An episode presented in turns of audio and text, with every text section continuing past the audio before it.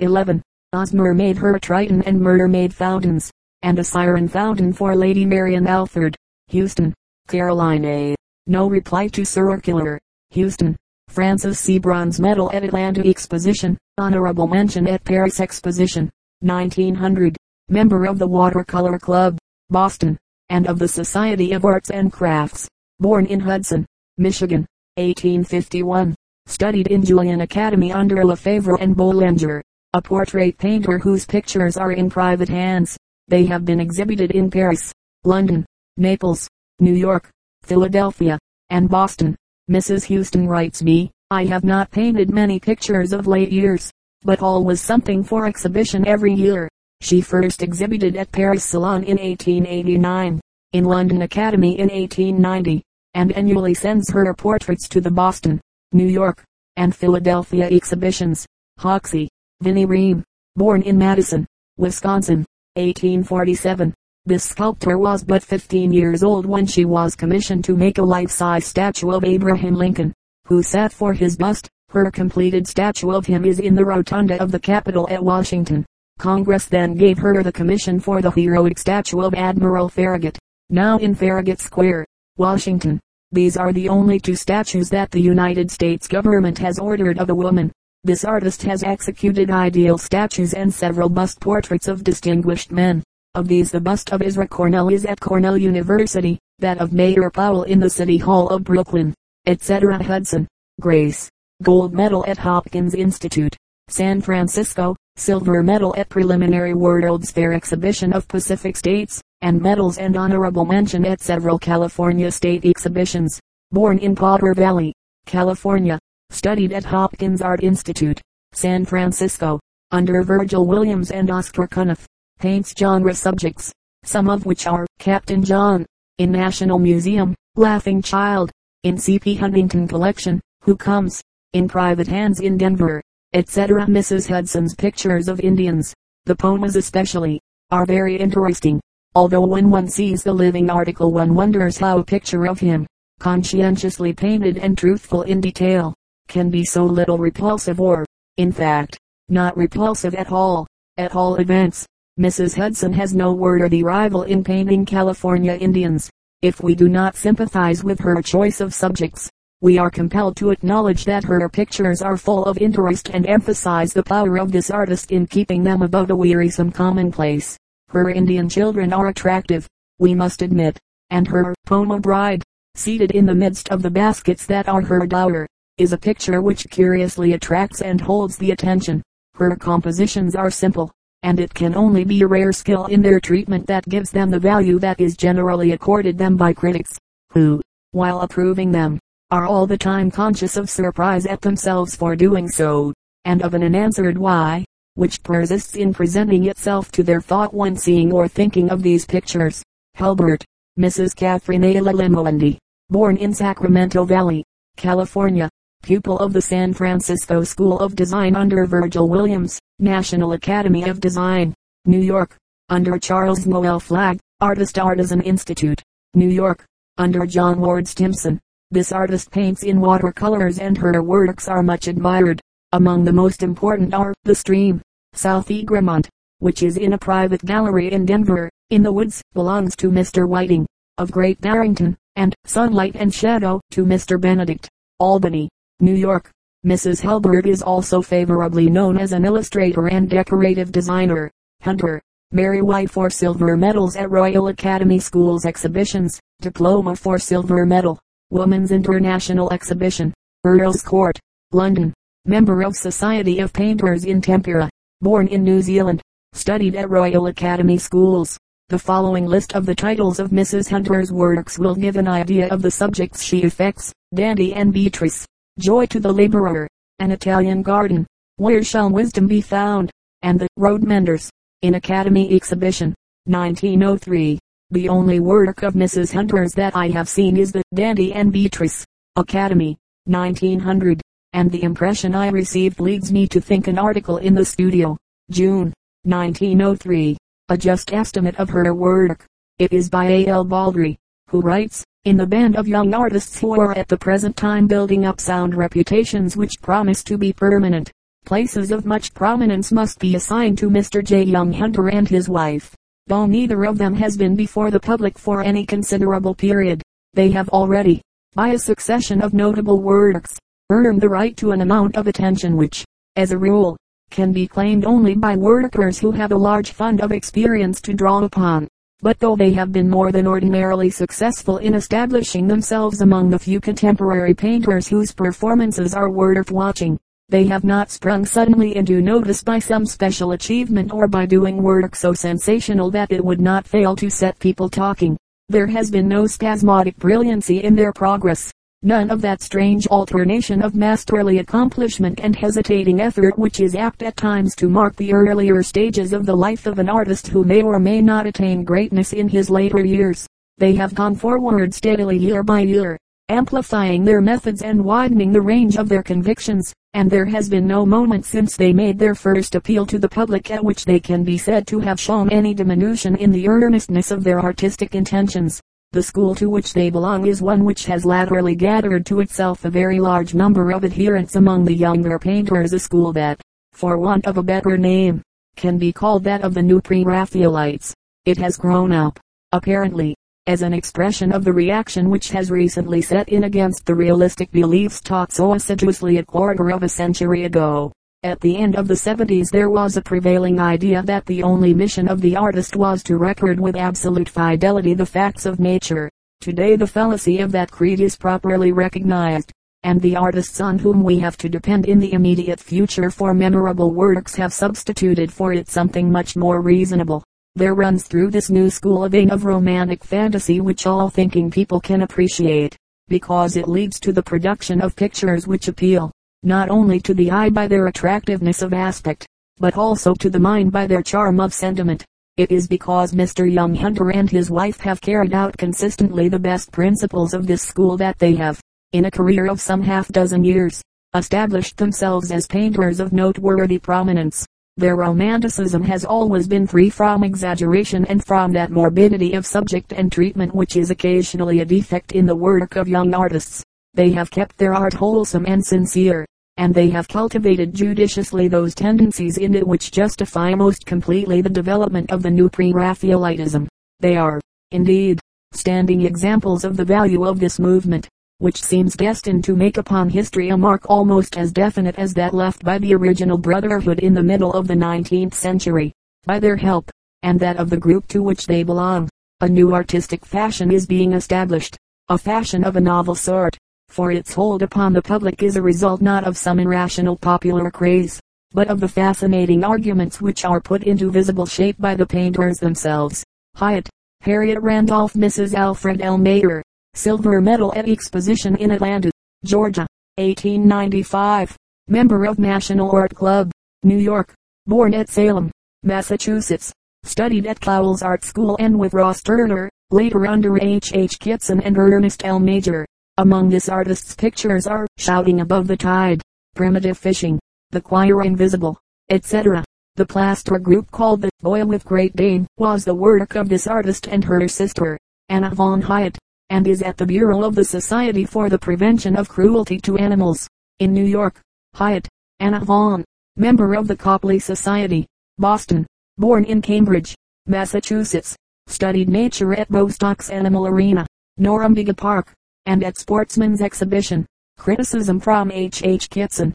The principal works of this artist are The Boy with Great Dane, already mentioned, made in conjunction with her sister, A. Meissen, in a private collection in Boston, and Playing with Fire. In November 1902, Miss Hyatt held an exhibition of her works, in plaster and bronze, at the Boston Art Club. There were many small studies taken from life. Hyde, Helen, member of the Art Association, San Francisco, born in Lima, New York, but has lived so much in California that she is identified with that state, and especially with San Francisco. She made her studies in San Francisco, Philadelphia, New York, and Paris, where she was a pupil of Felix Régamey and Albert Sterner. She then went to Holland, where she also studied. On her return to San Francisco she became so enamored of the oriental life she saw there that she determined to go to Japan to perfect herself in colored etching. Miss Hyde devoted herself to the study she had chosen during three years. She lived in an old temple at Tokyo, made frequent excursions into the country, was a pupil of the best Japanese teachers, adapted herself to the customs of the country, worked on low tables, sitting on the floor, and so gained the confidence of the natives that she easily obtained models, and, in a word, this artist was soon accorded honors in Japanese exhibitions, where her pictures were side by side with those of the best native artists. Miss Hyde has made a visit to America and received many commissions which decided her to return to Japan. A letter from a friend in Tokyo, written in October 1903, says that she will soon return to California. IGHINO. Mary, a sculptor residing in Genoa. Since 1884 she has exhibited a number of busts, bas-reliefs, and statues. At Turin in the above named year she exhibited a group in plaster, Love Dominating Evil. She is especially successful in bas-relief portraits. One of these is of the Genoese sculptor, Santaverin. She has also made a bust of Emmanuel Filiberto, and in terracotta a bust of Oedoria, the 15th century heroine of Mytilene. She has executed a number of decorative and monumental works, and receives many commissions from both Italians and foreigners. Inglis, Hester. This artist lived in the last half of the 16th and in the early decades of the 17th century. In the library of Christ Church College, Oxford, there is an example of the Psalms, in French, written and decorated by her, which formerly belonged to Queen Elizabeth. In the Royal Library of the British Museum there is also a Book of Emblems from her hand. IDASSE. Jean. Honorable mention. Paris Salon. 1888. And the Purse of the City of Paris, at Paris Exposition. Honorable mention. 1889. Traveling Purse. 1891. Medal at Chicago Exposition. 1893. Medal Third Class. Salon. 1896. Medal Second Class. 1899, silver medal, Paris Exposition, 1900, member of Société d'Artistes Français, Société Libre, Société de Prix du Salon et Boursiers de Voyage, born in Paris, pupil of her father. Several works of this sculptor have been purchased by the government and are in the bureaus of ministers or in provincial museums. A. Bacchanti is in the museum at Agen, a portrait bust in the museum of Alger. At the Salon of 1902 Mademoiselle Idas exhibited a Madonna in 1903. A portrait of M.W. Mademoiselle Idas knows her art thoroughly. When still a child, at the age when little girls play with dolls, she was in her father's atelier, working in clay with an irresistible fondness for this occupation, and without relaxation making one little object after another until she acquired that admirable surety of execution that one admires in her work a quality sometimes lacking in the work of both men and women sculptors. Since her debut at the Salon of 1886 she has annually exhibited important works. In 1887 her bust of the danseuse, Marie Soles, was purchased by the government for the opera. In 1888 she exhibited a plaster statue, The Young Scholar, and the following year the bust of her father, in 1898, Saint Sebastian, in high relief. In 1891 an Egyptian harpist, which gained her a traveler's purse and an invitation from the Viceroy of Egypt. In 1893 a Renaissance bas-relief. In 1894 the superb funeral monument dedicated to her father. In 1896 she exhibited, in plaster, the Bacchanti, which in marble was a brilliant success and gained for her a second-class medal and the Palmas Academic while the statue was acquired by the government. Mademoiselle Idas has also gained official recompenses in provincial exhibitions and has richly won the right to esteem herself mistress of her art. J.A.C.Q.E.W.A.R.D. Mademoiselle Eniali. Medals at Paris Salon, 1868, 1869, and 1870. Born in Paris, a very successful portrait painter. Among the portraits she has exhibited at the Paris Salon are those of Marshal Canrobert, General Dorel de Paladins, General de Palicao, Count de Chambrun, M. Dufour, and many others, both ladies and gentlemen. Her portrait of Thiers in 1872 was greatly admired. Paul de Brest wrote of Mademoiselle Jacquemart.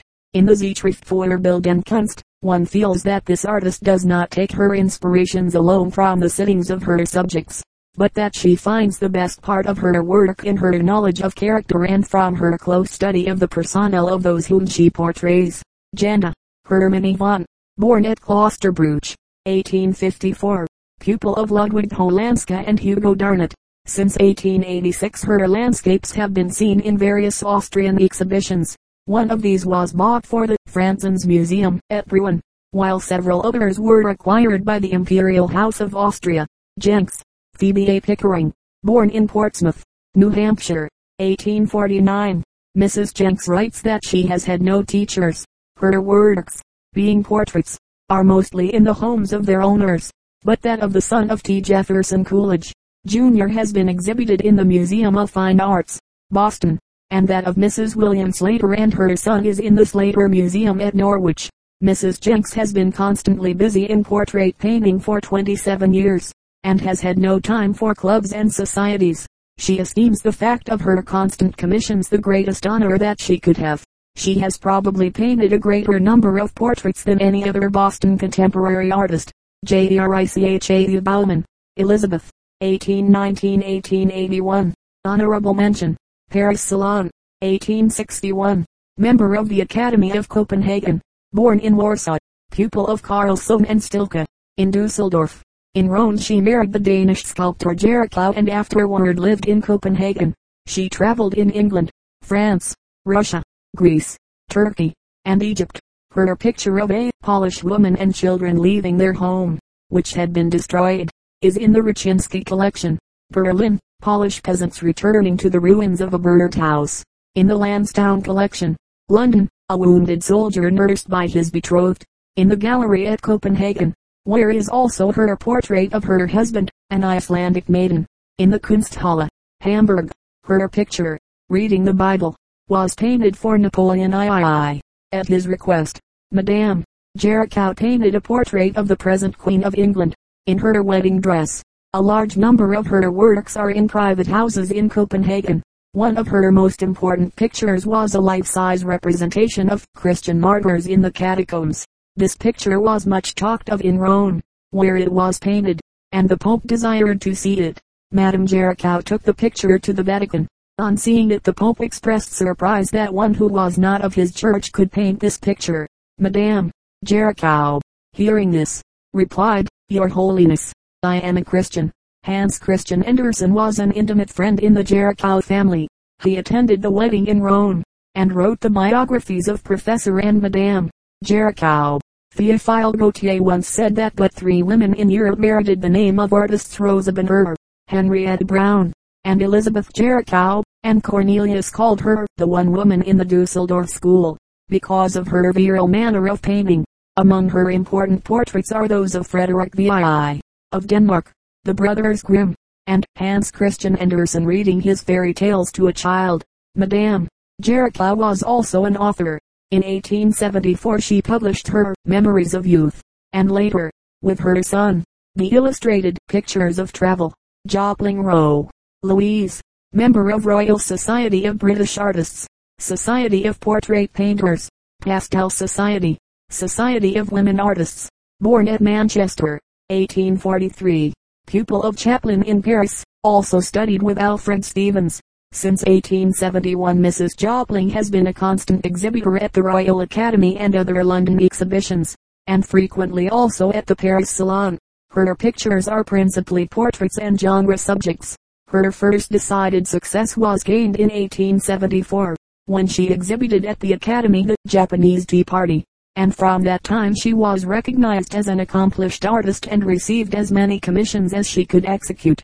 The Baroness de Rothschild had been convinced of Mrs. Jopling's talent before she became an artist, and had given her great encouragement in the beginning of her career. The portrait of Lord Rothschild, painted for Lord Beaconsfield, is thought to be her best work of this kind, but its owner would not allow it to be exhibited. Her portrait of Ellen Terry, which hangs in the Lyceum Theatre, was at the Academy in 1883. It is in the costume of Portia. Mrs. Jopling's pastels are of an unusual quality, delicate, strong, and brilliant. Her portraits are numerous, and from time to time she has also executed figure subjects. Of late years Mrs. Jopling has been much occupied with a school of painting, The large number of pupils who wished to study with her made a school the best means of teaching them, and has been successful. From the beginning they draw from life, and at the same time they also study from the antique. Many of her pupils receive good prices for their works, and also earn large sums for their portraits in black and white. Mrs. Jopling writes, What I know I chiefly learned it alone. Hard work and the genius that comes from infinite pains. The eye to see nature, the heart to feel nature, and the courage to follow nature these are the best qualifications for the artist who would succeed. In the Art Journal, July, 1874, I read, the five o'clock tea is the largest and most important design we have seen from Mrs. Jopling's hand, and in the disposition of the various figures and the management of color it certainly exhibits very remarkable technical gifts. Especially do we notice in this lady's work a correct understanding of the laws of tone, very rare to find in the works of English painters, giving the artist power to bring different tints, even if they are not harmonious, into right relations with one another. The above named picture was sold to the Messrs. Agnew, and was followed by The Modern Cinderella, which was seen at the Paris Exposition in 1878. At the Philadelphia Exposition in 1876 she exhibited Five Sisters of York. Mrs. Jopling is also known as the founder and president of the Society of the Immortals. She has written several short tales, some poems, and a book called Hints to Amateurs, at the Royal Academy, 1903. She exhibited, Hark! Hark! The lark at heaven's gate sings, which is a picture of a poor girl beside a table, on which she has thrown her work, and leaning back in her chair, with hands clasped behind her head, is lost in thought. Joyce, Signorina Agnes Pseudonym, was accorded the title of professor at the Institute of the Fine Arts, Rome, 1881. She was successful in a competition for a position in the Scuole Tecniche, Rome, 1888. Honorable mention. Florence, 1890. Same at Palermo, 1891 and 1892. Silver medal of first class and diploma of silver medal. Rome, 1899 and 1900. Member of the Società Cooperativa. Rome. Born in the same city, and pupil of the Institute of Fine Arts and of her brother, Cavalier Professor Pio Joyce. This artist writes that a list of her works would be too long and require too much time to write it.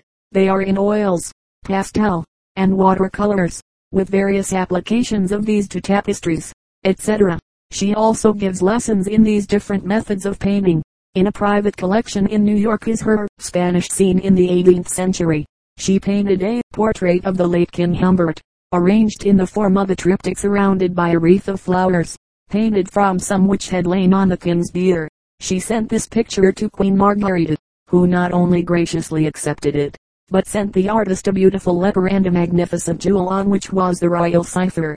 K.A.R. Rowling, Henriette, born about 1832, daughter of the artist, J.T. Curling, who was her principal teacher. She practiced her art as a painter of portraits, genre subjects, and still life in Budapest during some years before her marriage to the pianist Pucher, with whom she went to Vienna.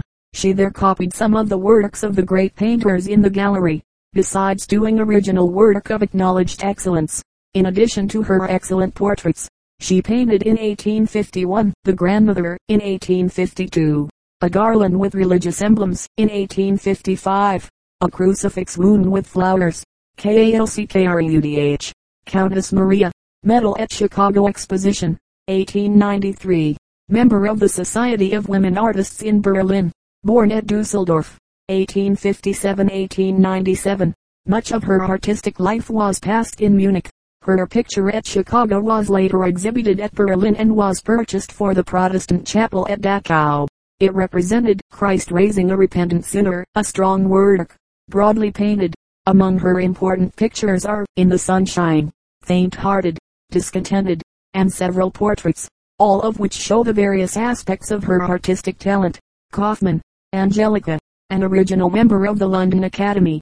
She was essentially an Italian artist, since from the age of 11 she lived in Italy and there studied her art. Such different estimates have been made of her works that one may quote a good authority in either praise or blame of her artistic genius and attainment. Kugler, a learned, an impassioned critic, says, an easy talent for composition, though of no depth, a feeling for pretty forms, though they were often monotonous and empty, and for graceful movement, a coloring blooming and often warm, though occasionally crude, a superficial but agreeable execution, and especially a vapid sentimentality in harmony with the fashion of the time. All these causes sufficiently account for her popularity. Raphael Mengs, himself an artist, thus esteems her. As an artist she is the pride of the female sex in all times and all nations. Nothing is wanting composition, coloring, fancy all are here. Miss Kate Thompson writes, her works showed no originality nor any great power of execution, and, while sometimes graceful, were generally weak and insipid. For myself I do not find her worthy of superlative praise or condemnation. One cannot deny her grace in design, which was also creditably correct. Her poetical subjects were pleasing in arrangement. Her historical subjects lacked strength and variety in expression. Her color was as harmonious and mellow as that of the best Italian colorists, always excepting a small number of the greatest masters and in all her pictures there is a something that must have been the individuality of the artist that leads one to entertain a certain fondness for her, even while her shortcomings are fully recognized. The story of Angelica Kauffmann's life is of unusual interest. She was born at Coire, in the Grisons, 1740-1807. Her father, an artist, had gone from Schwarzenberg to Coire to execute some frescoes in a church, and had married there. When Angelica was a year old the family settled in Morbegno, in Lombardy. Ten years later, when the child had already shown her a predilection for painting and music, a new home was made for her in Como, where there were better advantages for her instruction. Her progress in music was phenomenal, and for a time she loved her two arts one as well as the other and could make no choice between them. In one of her pictures she represented herself as a child, standing between allegorical figures of music and painting, the exquisite scenery about Como, the stately palaces, charming villas, the lake with its fairy-like pleasure boats, and the romantic life which there surrounded this girl of so impressionable a nature, rapidly developed the poetic element born with her, which later found expression through her varied talents. During her long life the recollections of the two years she passed at Como were among the most precious memories associated with her wandering girlhood.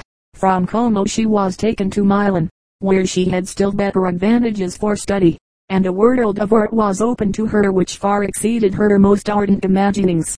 Leonardo had lived and taught in Milan, and his influence with that of other Lombard masters stirred Angelica to her very soul. Her pictures soon attracted the attention of Robert d'Este, who became her patron and placed her in the care of the Duchess of Carrara. This early association with a circle of cultured and elegant men and women was doubtless the origin of the self-possession and modest dignity which characterized Angelica Kauffmann through life and enabled her becomingly to accept the honors that were showered upon her. Her happy life at Milan ended all too soon. Her mother died, and her father decided to return to his native Schwarzenberg to execute some extensive decorative works in that vicinity. In the interior decoration of a church Angelica painted in fresco the figures of the twelve apostles after engravings from the works of Piazzi. The coarse, homely life of Schwarzenberg was in extreme contrast to that of Milan and was most uncongenial to a sensitive nature, but Angelica was saved from melancholy by the companionship she felt in the grand pine forests, which soothed her discontent while her work left her little time to pine for the happiness she had left or even to mourn the terrible loss of her mother. Her father's restlessness returned, and they were again in Milan for a short time, and then in Florence. Here she studied assiduously a while, but again her father's discontent drove him on, and they went to Rome. Angelica was now 18 years old, and in a measure was prepared to profit by the aid and advice of Winckelmann. He conceived an ardent friendship for the young artist, and, though no longer young, and engaged in most important and absorbing research, he found time to interest himself in Angelica's welfare, and allowed her to paint his portrait, to which she gave an expression which proved that she had comprehended the spirit of this remarkable man of threescore years. While at Rome Angelica received a commission to copy some pictures in Naples. After completing these she returned to Rome, in 1764, and continued her studies for a time but her interests were again sacrificed to her father's unreasonable capriciousness, and she was taken to Bologna and then to Venice. This constant change was disheartening to Angelica and of the greatest disadvantage to her study, and it was most fortunate that she now met Lady Wentworth, who became her friend and afterward took her to England. Angelica had already executed commissions for English families of rank whom she had met in various cities of Italy, and her friends hoped that she would be able to earn more money in England than in Italy, where there were a numberless artists and copyists. After visiting Paris she went to London, where a brilliant career awaited her, not only as an artist, but in the social world as well. De Rossi thus describes her at this time, she was not very tall, but slight, and her figure was well proportioned. She had a dark, clear complexion, a gracious mouth, white and equal teeth, and well-marked features. Above all, her azure eyes, so placid and so bright, charmed you with an expression it is impossible to write. Unless you had known her you could not understand how eloquent were her looks. Her English friends belonged to the most cultivated circles, many of them being also of high rank. Artists united to do her honor showing no professional envy and making no opposition to her election to the Academy. Many interesting incidents in her association with London artists are related, and it is said that both Fuseli and Sir Joshua Reynolds were unsuccessful suitors for her hand. Miss Thackeray, in her novel, Miss Angel, makes Angelica an attractive heroine. The royal family were much interested in her and the mother of the king visited her in honor never before accorded to an artist and the Princess of Brunswick gave her commissions for several pictures. De Rossi says that her letters at this time were those of a person at the summit of joy and tranquility. She was able to save money and looked hopefully forward to a time when she could make a home for her unthrifty father. But this happy prosperity was suddenly cut short by her own imprudence. After refusing many eligible offers of marriage, she was secretly married to an adventurer who personated the Count de Horn, and succeeded by plausible falsehoods in convincing her that it was necessary, for good reasons, to conceal their marriage. One day when painting a portrait of Queen Charlotte, who was very friendly to the artist, Angelica was moved to confide the secret of her marriage to the Queen.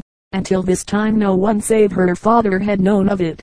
Her Majesty, who loved Angelica, expressed her surprise and interest and desired that Count de Horn should appear at court. By this means the deceit which had been practiced was discovered, and the queen, as gently as possible, told Angelica the truth. At first she felt that though her husband was not the Count de Horn and had grossly deceived her, he was the man she had married and the vows she had made were binding. But it was soon discovered that the villain had a living wife when he made his pretended marriage with Angelica who was thus released from any consideration for him. This was a time to prove the sincerity of friends, and Angelica was comforted by the steadfastness of those who had devoted themselves to her in her happier days.